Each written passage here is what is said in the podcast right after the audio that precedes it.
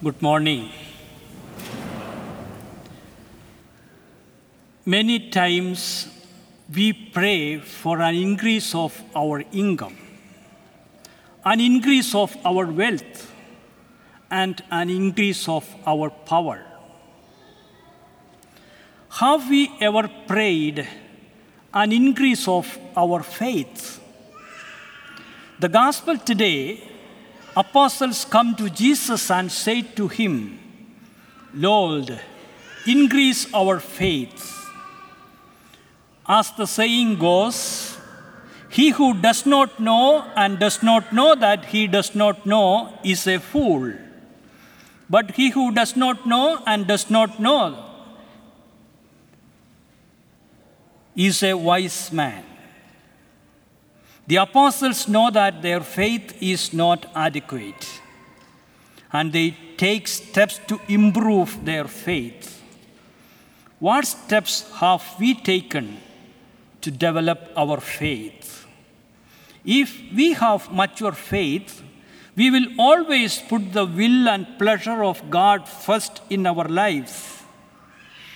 If Christian life is hardware, faith would be one of its powerful software.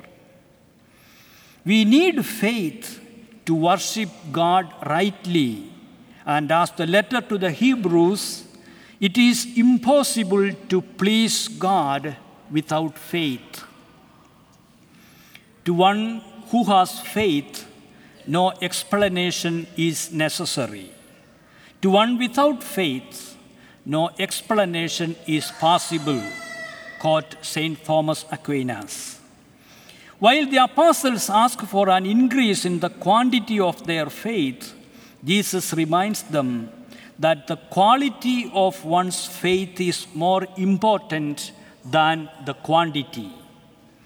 Using a master servant parable, Jesus narrated to his listeners about faith in action. According to this parable, people of faith should consider service as a God given privilege. Faith is fully expressed in personal trust in God and entrusting oneself totally to the service of others. Jesus says, a servant should not expect his master to thank him for doing his work. He advises his disciples, saying, So you also, when you have done all that is commanded you, say, We are unworthy servants. So to live by faith means learning to trust God in all situations and to have a positive attitude towards life. Every one of us is given certain duties and responsibilities which we are supposed to do well on this earth. We should never expect a reward for doing this. If a student does his study well through hard work, the teacher does not thank him because it is the responsibility of the student to study well and attain good grades for his bright future. The good student is the one who follows the guidance of his teacher. Those who fail to follow the guidance of the teacher will fail in their life. In the same way, if we, the children of God, failed to listen to his whispering voice and guide each steps that we take forward in life, we will fail in our lives too. Many of us serve the Lord, but with ulterior motives. We often treat God as a business partner. I will do this, but I want to be sure I get my fair share. We serve, but we expect immediate reward. Let us pray like St. Ignatius of Loyola Lord, teach me to, gener- to be generous. Teach me to serve you as you deserve, to give and not to count the cost, to fight and not to heed the wounds, to toil and not, to seek the rest, to labor and not to ask for reward, except to know that I am doing your will. Today is the Missionary Discipleship Sunday. The call to evangelize is at the heart of Christian faith. This is a call that originates from God Himself, with the risen Christ saying to His disciples before ascending to the Father Go and make disciples of all nations. These words reverberate ever more powerfully for us today. Missionary discipleship is a call for personal involvement on the part of each of the baptized. Pope Francis writes Every Christian is challenged here and now to be actively engaged in evangelization. Being a disciple means being constantly ready to bring the love of Jesus to others, and this can happen unexpectedly and in any place on the street, in the city square, during work, or on a journey. The first and most important way to share the gospel with others is by living it. A credible proclamation is not made with beautiful words, but by an exemplary life, a life of service. A missionary disciple knows that evangelization is not about gaining more members or about appearing powerful.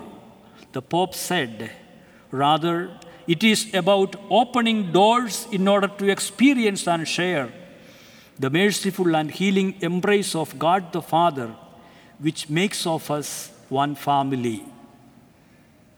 To be a missionary is to go out and love.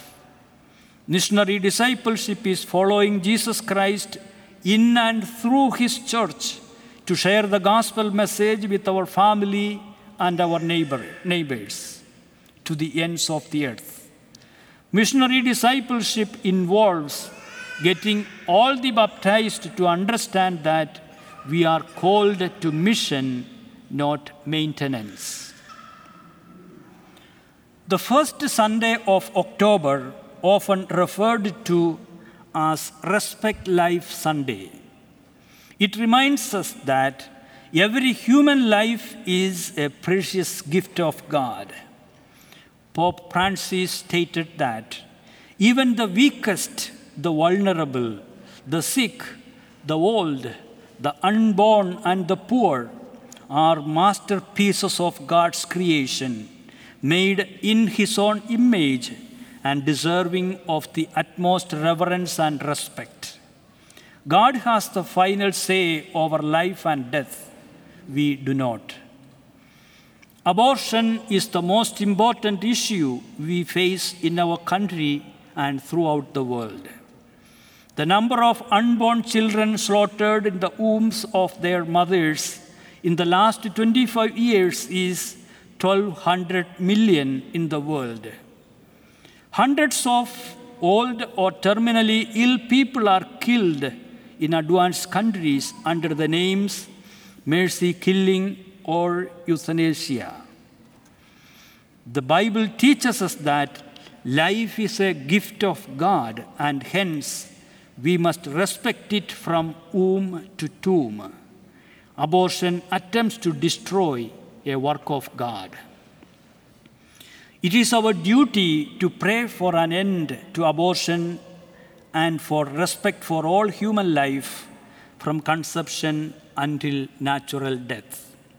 If you or someone you know has had an abortion, don't stay in that place Go to confession and encourage anyone you know in this situation to go for confession because God's mercy is far greater than the worst sin in the world.